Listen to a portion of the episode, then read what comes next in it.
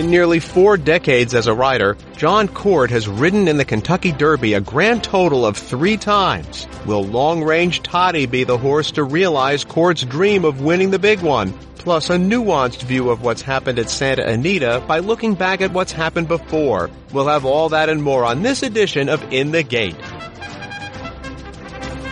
in the gates. They're about to move in. Way rolls out. And they're off. As they move to the top of the stretch. It's a head big finish.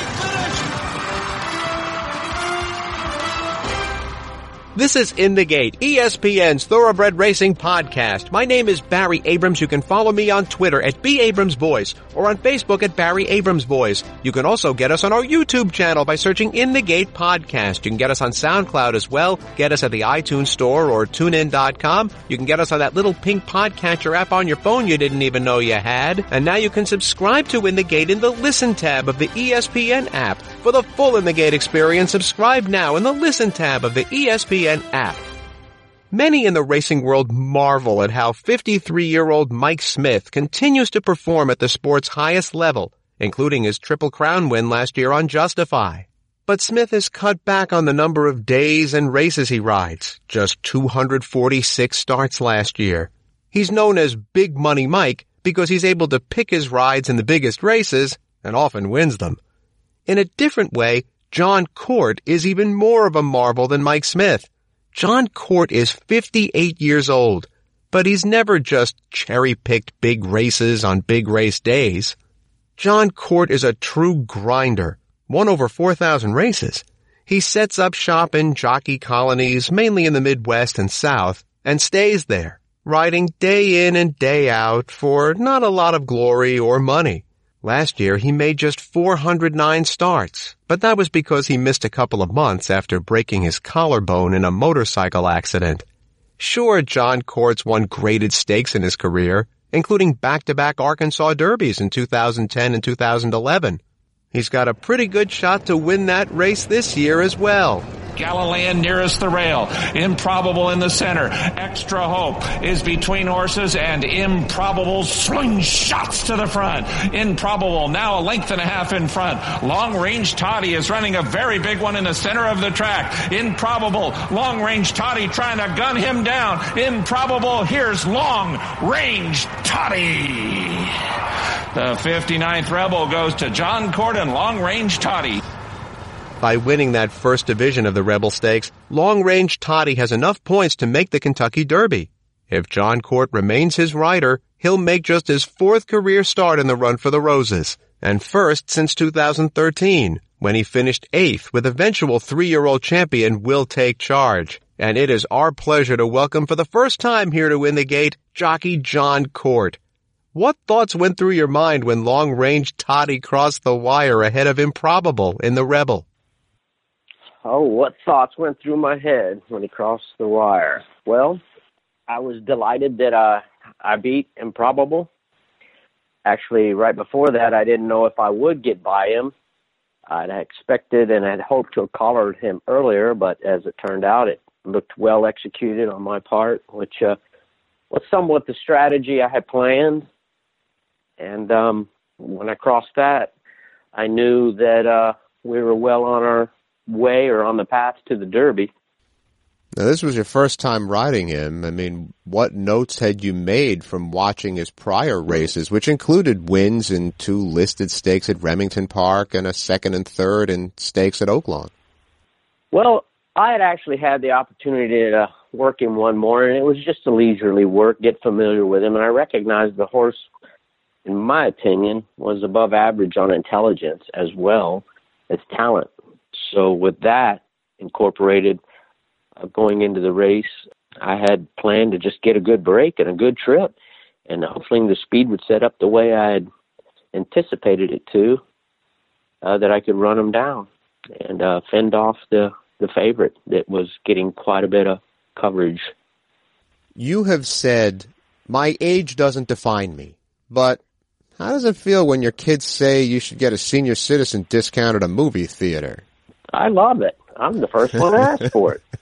And I usually get carded. They're like, yeah, right. And I said, I've had them just not too long ago at uh, Slim Chickens. The lady's like, you're not no senior citizen. And I said, I love it. Whip out my ID, and she her mouth fell open, and she was like, "Oh my god!" and I was older than her. And she says, "I'm a senior citizen." And me and my friends, we had we had fun with it. So we did it the other night at McDonald's. I was there with some senior citizens, and I said, "We all get senior citizens discount." of course, they didn't question me there and didn't didn't ask to show my ID or anything, but that did happen at Slim Chickens. Now, you talked about the Kentucky Derby briefly, mentioning we're on our way, and I mean, your age does give you a long view of this sport, and I, I think about Orb winning the Kentucky Derby back in 2013, the last time you were there, by the way. A lot was made of how the Phipps family had only run, I think, like eight horses ever in the race in over a hundred years of operation up to that point the Derby was just not that big a deal to them in the big picture of the sport. So as someone with not as long a view as they have, but you've still ridden in a whole lot of races, how big a deal is running in that race again to you? It's a big deal, Barry. I got into this game as a child, inspired by what I watched on TV, and I loved horses.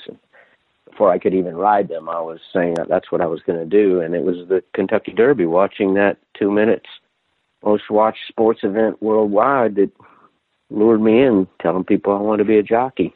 So, in fact, I had a guy call me just two weeks ago, uh, instant message me with this social media. You can reach out from the fourth grade.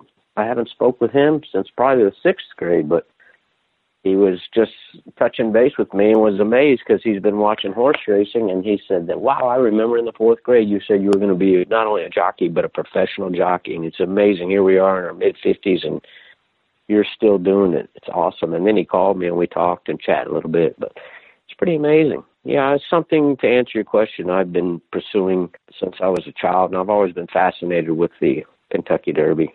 It does have that allure Jockey Jon Court is with us here on In the Gate. He'll be aboard Long Range Toddy in the Arkansas Derby. Your career started back when Jimmy Carter was still president. The hostages were in captivity in Iran.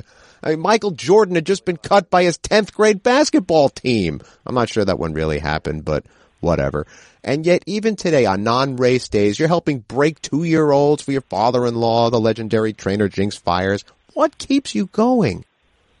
Oh, that's a good question. I'm afraid if I ever do find out and lose it, um, I might not have what it takes to really. Um, I know it's crazy, isn't it? But uh, I love it. I guess to the the most part, uh, I love going out, getting out there, and um, mixing it up. But I also love to to ride in the afternoon and win. That's the same thing that Perry Ouzts talks about. He just till the day he's going to continue to ride as long as he can because he just loves winning. You do have one other notable thing in common with Mike Smith. Both of you were featured on that docu series Jockeys that aired on Animal Planet. That's right. What was that like for you? That was a unique experience. I would say um, I didn't know that we would have to do so much footage shooting and and then what little they would use. So we would spend hours on end some days and do all kind of filming footage with the crew, and then there were some days we wouldn't use any of it.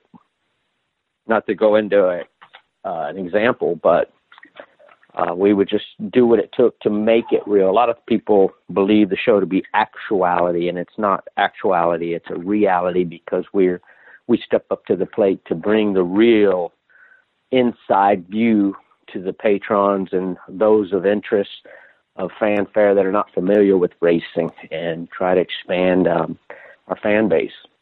More people interested in racing helps promote it. So all of those things didn't quite happen the way they were portrayed. I'm shocked. well, uh, those things have happened, but not on an actual to where it was caught. In actuality, caught. Some things were caught, but they they were only there two to three times a week. So some of the best things that would happen, they wouldn't be available or they wouldn't have their cameras set up. But but you have to understand they're following us around with two cr- camera angles, filters, and a boom follows us over our head. So it's not like we're not aware. And they have uh, microphones uh, in place in certain areas, and some of the dialogue and uh, should I say vulgarities were sound bites. I do know a thing or two about how that works. Not gonna lie. Yes, sir. Yeah. now, some in our audience may not recognize the name Jon Court, but certainly those in the industry do. In 2007, Jon Court won the George Woolf Award given to the jockey who best demonstrates high standards of personal and professional conduct. What did that award mean to you? Well, I tell you what, it was very humbling to uh, be nominated, much less being voted in by your peers. And what it meant to me was apparently um, they like me out there. That's uh, the simple answer. But I've done some things with the Jocks Guild, with the racetrack ministries, and the Children's Hospital, as well as especially the one I'm proud of. I, I believe to be a co-founder of the PDJF, which is the Permanently Disabled Jockey Fund. One of the reasons when I got into the guild back in 1980, 81, was to help some of these riders I have witnessed that ended up sacrificing the all. I saw that riders could be on top of the game, and then in just one short incident, uh, under this catastrophic circumstances, their career would be over, and it would be devastating to their families and their livelihood. And to me, it was just something that was needed to be addressed. It was not a jockey problem; it was an industry problem. And over a course of time, we were able to uh, create the permanently disabled jockey fund as their own 501c organization and things such as that. I think where I stood up to help other riders and other entities in the racing industry. They were able to recognize hey, every time court shows up, I'll stand up, I'll be a, a talking head, and even sometimes you're literally laying your head on the chopping block under the circumstances when you're campaigning for certain changes when racing's moving along. And and the, the long story you're getting here is, I guess, uh, it had enough riders over the course of my career to vote me in as a George Woolf. So I was very honored with that. Now that's obviously a positive change for the industry.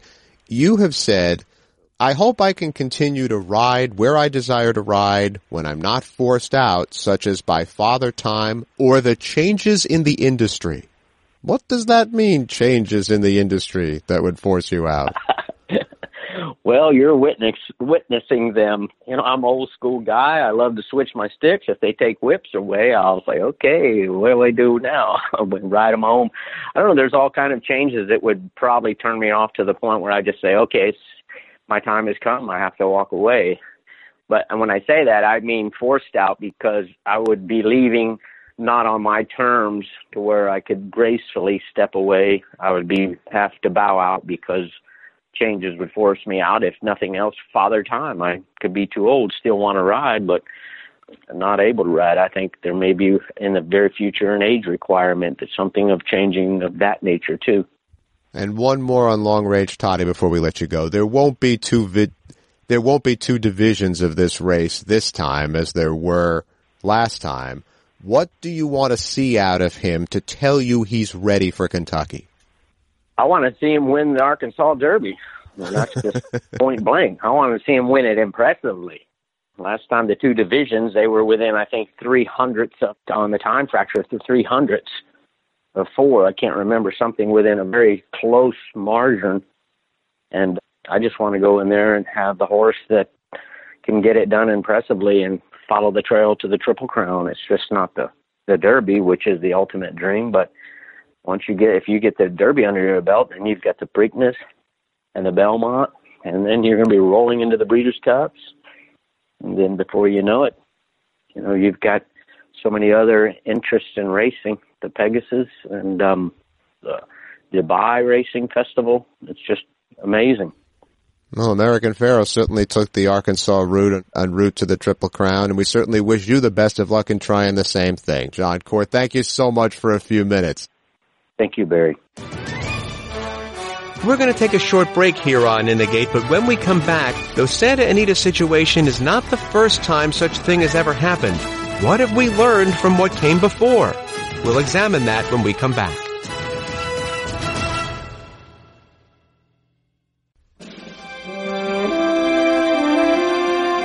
Welcome back to the In the Gate podcast. Since the last time we addressed the situation at Santa Anita, a 23rd horse has fallen since the beginning of the meet the day after Christmas. and it was only a matter of time before the saber rattling began.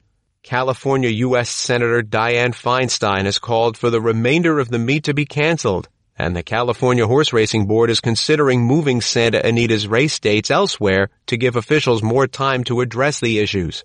You also knew that the PETA folks would get involved, people for the ethical treatment of animals. They say they're going straight to the office of Governor Gavin Newsom to demand action and results. Claiborne Farm President Walker Hancock pointed out in a tweet that it would take 600,000 signatures on a petition to place a referendum on a ballot to eliminate horse racing in the state. Hancock noted that PETA has 700,000 members in California alone. Okay, deep breath everybody.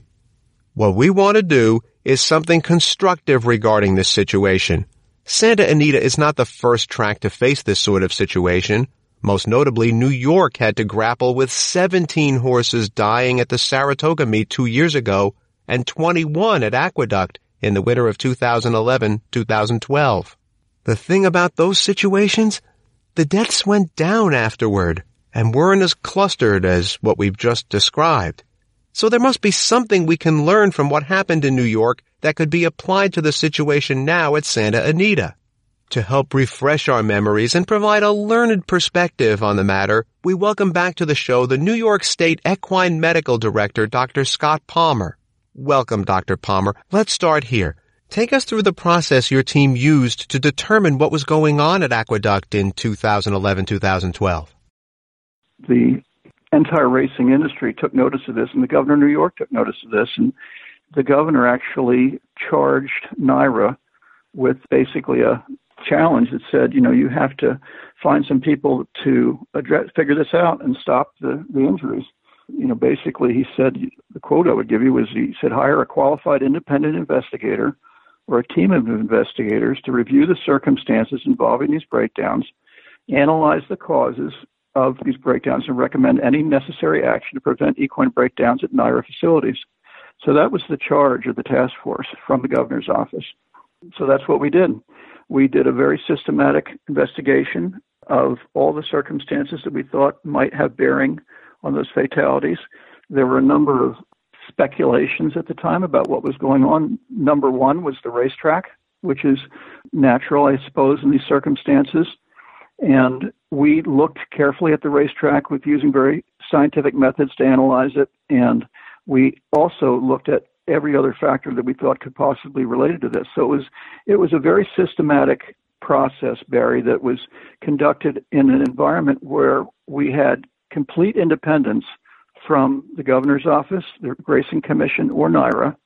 Frankly, we had the, the power of the governor behind us. We had the, the gravitas to perform this investigation in a way that people were comfortable with it and they knew that we were not interested in eliminating horse racing. We wanted to fix this problem, and we got uh, very good cooperation from all of the stakeholders involved, and we were able to put together a series of recommendations that uh, were put into place, some by NYRA, some by the Racing Commission, by the horsemen, by veterinarians. So there were a large number of changes that were put in place that, that actually made a difference. Now, the, the good news I would report to you is that since that happened, we've had a more than 40% decrease in fatalities in New York. And that's really a, a very significant number. That's a huge success story. And it's meaningful for a number of reasons. It's the first time that this kind of investigation was ever done. And it took a long time. It took five months to do it. And, uh, and some of that was the fact that Jerry Bailey and Mary Scollay and Alan Foreman and I were pulling this together and, and we were learning as we were going. None of us had ever done anything like this before, but we had a combined skill set that enabled us to do it. But I, I won't say it was the most efficient process, but we, we did come up with a, a work product that has really helped to change the way we take care of horses and race horses in New York and, and now in the mid Atlantic states. So the key to this, though, Barry, is understanding a couple of things. I mean, I, I think it's important we can actually say, you know, well, what, what, what did we learn by this process? You know, I think that's the important thing. It's not that we want to pat ourselves on the back and say we we reduce racing fatalities uh, and training fatalities. All the total fatalities have gone down in New York, and that's great. But basically, what does that mean exactly? And I think there's a couple of things, at least three things that are really, really important as take home lessons from the aqueduct experience. And if somebody wants to look and see exactly what we did, they can go online at the www.gaming.ny.gov website. And that's the commission website. You can click on horse racing and then click on equine health and safety. And then you can see a link to the task force report. You can download it. Uh, there's an executive summary. It's a 100 page report. You don't have to read the whole thing, but if you want to see the executive summary, that's available there. So I don't want to get into all those details, but so what did we learn from this experience? The first thing we learned was that there is a risk of injury inherent in horse racing. There's a risk in everything we do. Horse racing is not unique. High speed exercise has extra risks inherent with it by its very nature. But what we learned here, Barry, the most important thing is we learned that the high rate of equine fatalities that was in existence at the time, back in 2012, is not inevitable. We learned that equine fatalities can be reduced by a real time, comprehensive risk management program. That's the key. It's not an act of God, it's not fate, it's not just a plain old accident. They didn't take a bad step. The question is, why did he take a bad step? And we've been able to use that approach to uh, help reduce injuries over the long term. Uh, in the first year that we uh, applied these principles, we saw a big drop in fatalities, and, and people, some people thought, well, that's just a statistical anomaly. Well, it's been down for the last six years, but a six-year sustained improvement in the fatality rate in New York, and that's not an accident. That's not a chance event. So, what does this risk management program look like? Well, the risk management program is basically we have options for managing risk in anything we do. One thing is we can stop the activity. We're not going to stop horse racing. That's not acceptable to us.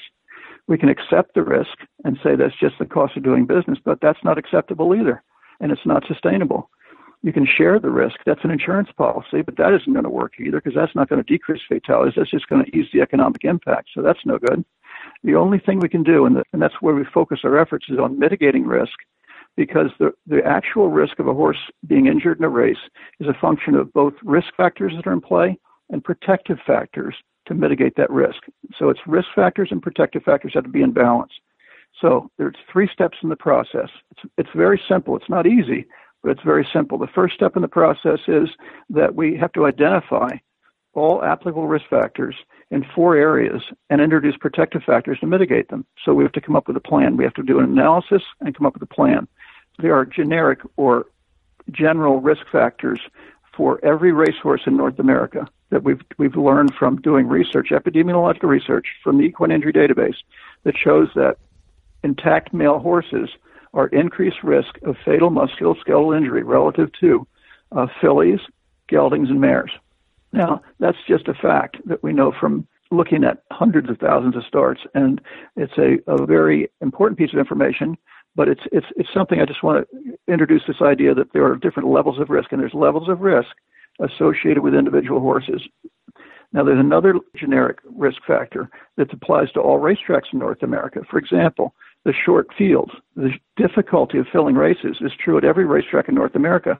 That fact puts pressure on the horsemen and on the, the racing office to provide the level of racing that we'd like to see so that there's increased demand for horses and we've got a low number of horses that that means that some horses are put into the box that shouldn't be there due to economic pressures. That's another risk factor. It's true everywhere. That's true in aqueduct it's true at santa anita it's true at every racetrack. Nobody's got an abundance of horses. There are meet specific risk factors that are particular to particular meets for example boutique meets like del mar and saratoga have meet specific risk factors because people prepare for those races in a different way. They have a different training schedule and different pressures put on the trainers to make it to those races and those meets. And then finally, we've got facility specific risk factors that are unique to every facility, every venue. So there are unique things about Aqueduct, there are unique things about Saratoga, there are unique things about Santa Anita that would have bearing on this. So it's important to identify risk factors in all four of these areas to mitigate them basically you have step one and step two. So you identify the risk factors, you design protective factors to mitigate them, and then you repeat that process in real time. Step one, step two, and then you analyze. You see how you're doing, monitoring the injuries with very accurate monitoring metrics. And then if there's a change, then we make a change. Then we design new protective factors. If things are going great, that's terrific. But we always monitor. This is not a one-step job and you're done. This is a, a, a process that goes on every day, every week, every year. And this is how we we have to monitor these things and keep in tune with them because step three is once you've got these plans in place, the step one and step two, once that's in place, then that's great. But we can't pat ourselves on the back and think we're done because why? Because stuff still happens. You still can have unusual injury clusters in place.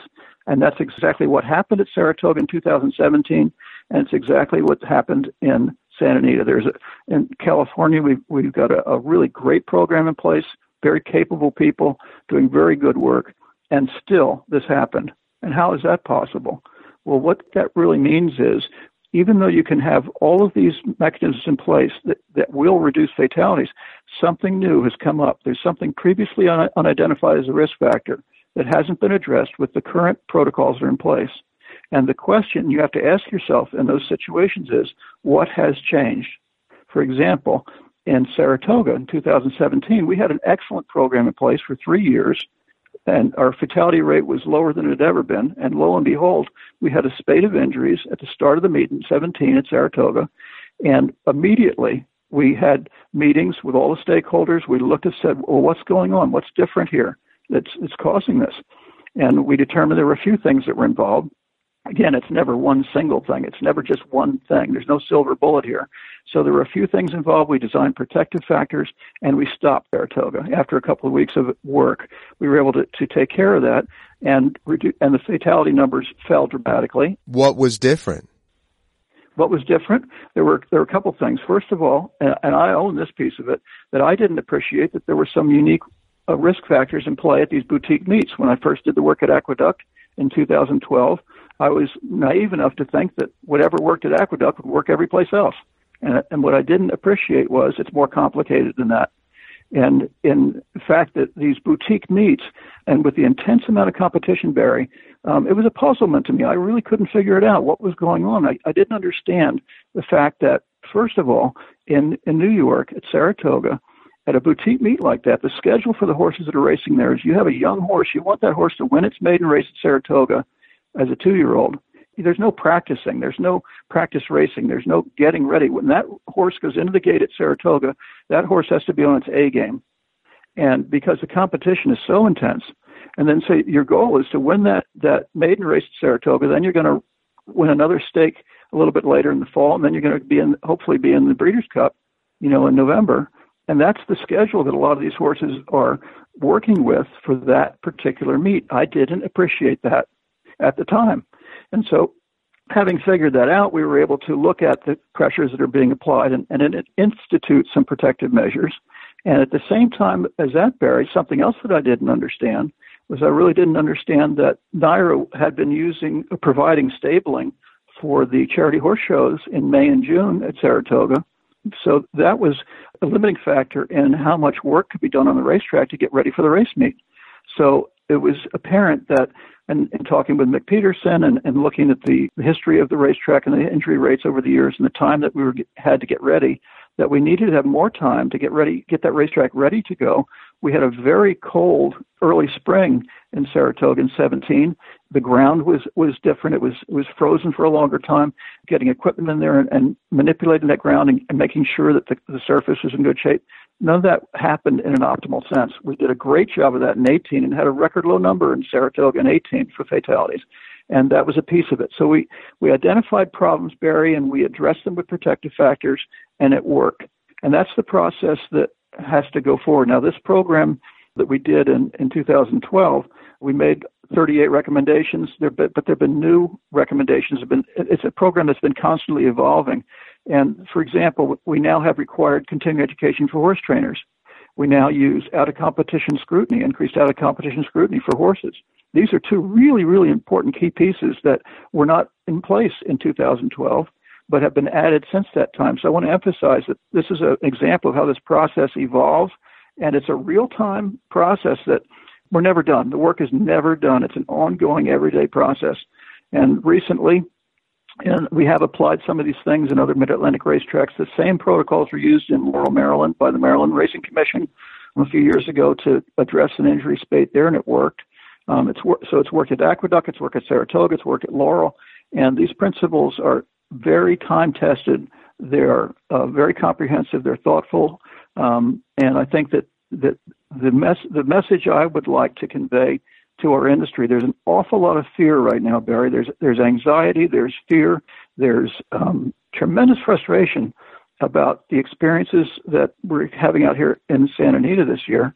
And I think it's really important to, to for people to understand that you know there's a panic, frankly, on the part of a lot of people. There's a lot of hand wringing. There's all kinds of stress. There's all kinds of political involvement now that are all sorts of pressures that are being applied. So I think it's important in this kind of environment you can draw an analogy back to to the the um, well, frankly, it goes back to Winston Churchill in 1939 in, in England prior to World War II. There was this, a slogan that they came up with that said, "Keep calm and carry on." And in a sense, that's really exactly what we need to do here to solve the problems we're facing right now. We have to have an independent investigation. We have to let that investigation go forward uninhibited no holds barred, no sacred cows. Everything gets looked at. Let's follow the evidence. Let the chips fall where, where they may. And if that happens, we're going to be okay. This is going to be a horrible, you know, process. It's going to be painful, but we're going to learn from it, and we're going to make horse racing stronger from it in the long run. But that's the key, in my opinion. Dr. Scott Palmer, the New York State Equine Medical Director, is with us here on In the Gate. I want to touch on a few touch points that our audience is thinking about as well. Mm-hmm. I know, for example, that each state has slightly different rules when it comes to medication. But basically, there are lists of medications that are permitted and those that basically are not. It's not that different from state to state. Horses run all over the country with medication and this sort of thing is not happening everywhere all the time as it is at Santa Anita, as it did at Aqueduct. So when you get a spate of fatalities, like the two you mentioned, how much does the medication issue factor into your approach? Well, it's very, very important, and it, we have to be careful when we talk about the medication issue. It's important that we not use a broad brush in this regard because it's it's a little deceiving and it's an oversimplification of the problem that leads to misunderstandings. I would say that there are a couple of critical pieces of, of, of medication information that we look at. We we are con- we want to concentrate on medication that's used to manage pain and to control inflammation in joints, for example. So we're looking at joint injections and we're looking at nonsteroidal anti-inflammatory drugs. These are very useful, appropriate medications that are used every day in people and in horses, athletes, and it, it's it's good medical practice. It's sound medical practice to do these things. However, with that said, if these drugs are used in such a way that a they mask the signs of, of lameness leading up to a race so that the pre race examination cannot be effectively accomplished, or B, that there is not enough time to evaluate the results of that therapy before the horse is entered to race. Those are enormous challenges and problems. And so, well, I would never uh, say that phenylbutazone, for example, the most common NSAID, nonsteroidal anti-inflammatory drug, like Tylenol in people and such, but that's a very useful drug. But if you give that drug, we used to have it as, a 24 hour rule. You couldn't give any but within 24 hours. One of the things that evolved from this task force work and also with the input of Dr. Verderosa, chief examining veterinarian at NYRA, was he was concerned that he was not able to accurately identify horses with, with soreness in the pre-race examination in the morning of the race because they were getting phenylbutazone close enough that it was still having an effect. So we made a 48-hour rule in New York where nonsteroidal anti-inflammatory drugs cannot be given within 40 hours of the race. And that, I believe, has helped to make a difference. We also made a rule in New York that joint injections could not be administered within seven days of a race and that all the joint injections need to be reported on an electronic database so that the commission has a record of all the joint injections. So we can look at that in the event of an injury and determine whether or not medication had a role because it, sometimes it will and sometimes it won't. It's not a broad brush. You have to look at every individual case. But yes, I think backing up the NSAIDs and backing up the use of corticosteroids has been helpful. And that's a very time tested approach as well. So I do think that medication could play a role, but I think that it's an individual matter for each horse, and it's limited really to the analgesics that uh, that are, are used. Then you talked about the database being used in New York. There's the larger one, the Equine Injury Database, which was a jockey club initiative started in 2009. So it's been up and running for a decade. Racetracks enter all appropriate information and presumably patterns are more easily seen that can help drive action toward better care and fewer deaths. How are racetrack officials using this data?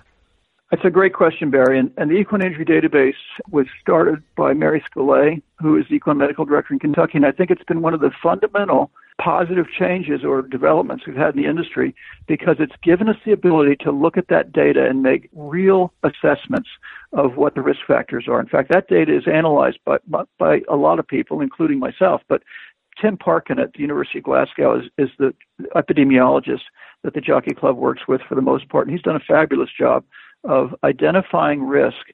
Uh, he was the guy that did the first look at surfaces and determined that dirt surfaces had higher risk for fatalities than turf and synthetic surfaces. So, you know, there's some, some really important information that we've learned from that. We've also been able to identify facts such as that the risk of injury is increased with change in trainer. For the first 30 days after a horse is claimed, he's at increased risk of injury, and that's been that data has been used for regulations that put a horse in jail for 30 days after he's claimed in the sense that he doesn't enter in a time when maybe the new trainer hasn't had time to figure out uh, what's going on with that horse. So that's been been helpful for regulatory process. So those are just two examples of how the data that we get from the equine injury database has allowed us to develop protective factors to mitigate risk. As I mentioned earlier, it's been a tremendous help. Now, you talked about the fatality rates by surface, and it's pretty significant. Dirt 1.86 fatalities per thousand start. Synthetic, 1.23. Turf, 1.20.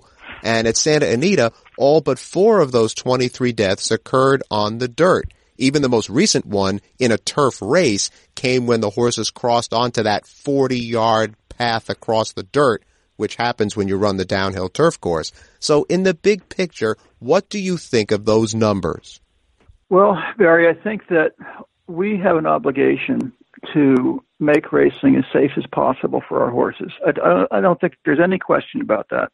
And I think that the issue of the turf and particularly the synthetic surfaces, we're running a lot more races on turf today than we used to. And I think that's a step in the right direction. I think there's a place for dirt horse racing in America. If we replaced all the dirt tracks with synthetic tracks, I think it would, it would be a very difficult process to do right now frankly, I mean, intuitive, you say, well, sure, well, let's just use synthetic racetracks and, and that'll make it better. Well, in fact, it's a trade off, Barry. There's, there's a couple of things. First of all, remember that we've been running on dirt for hundreds of years. And running on synthetic surfaces is a real, fairly recent development, and there are different surfaces out there.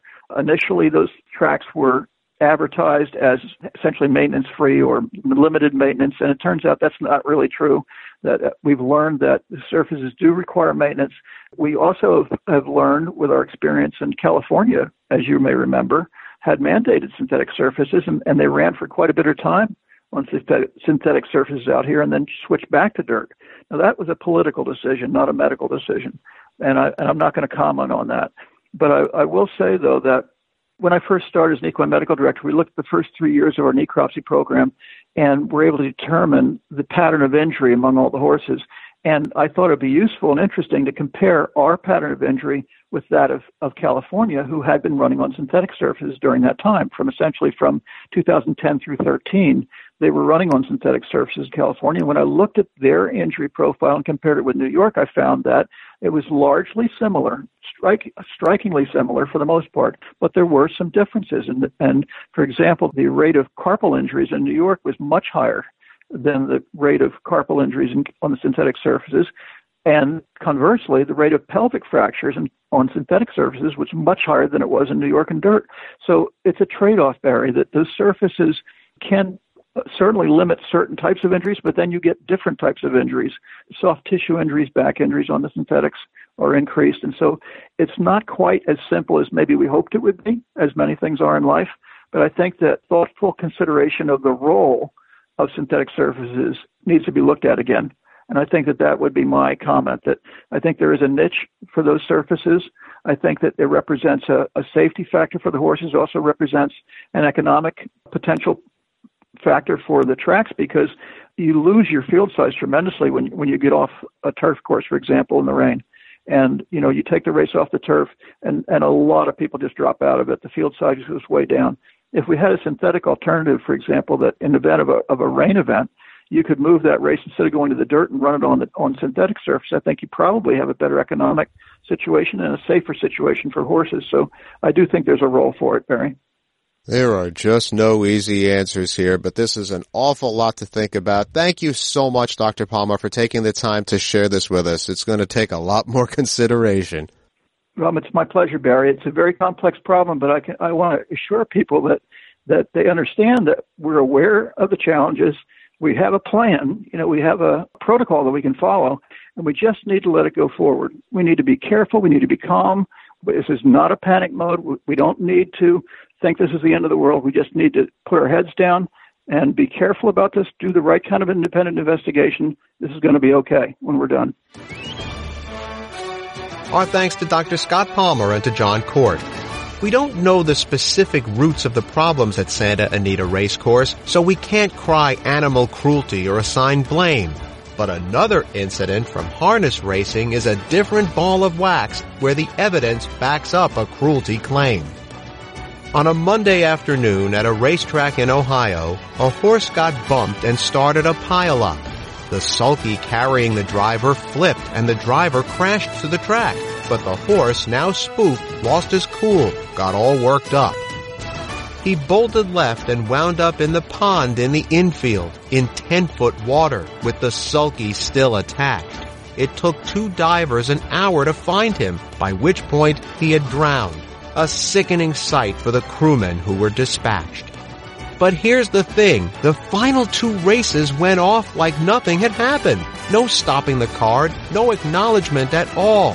What's happening at Santa Anita's not good, but not like this. That harness track's got unmitigated gall.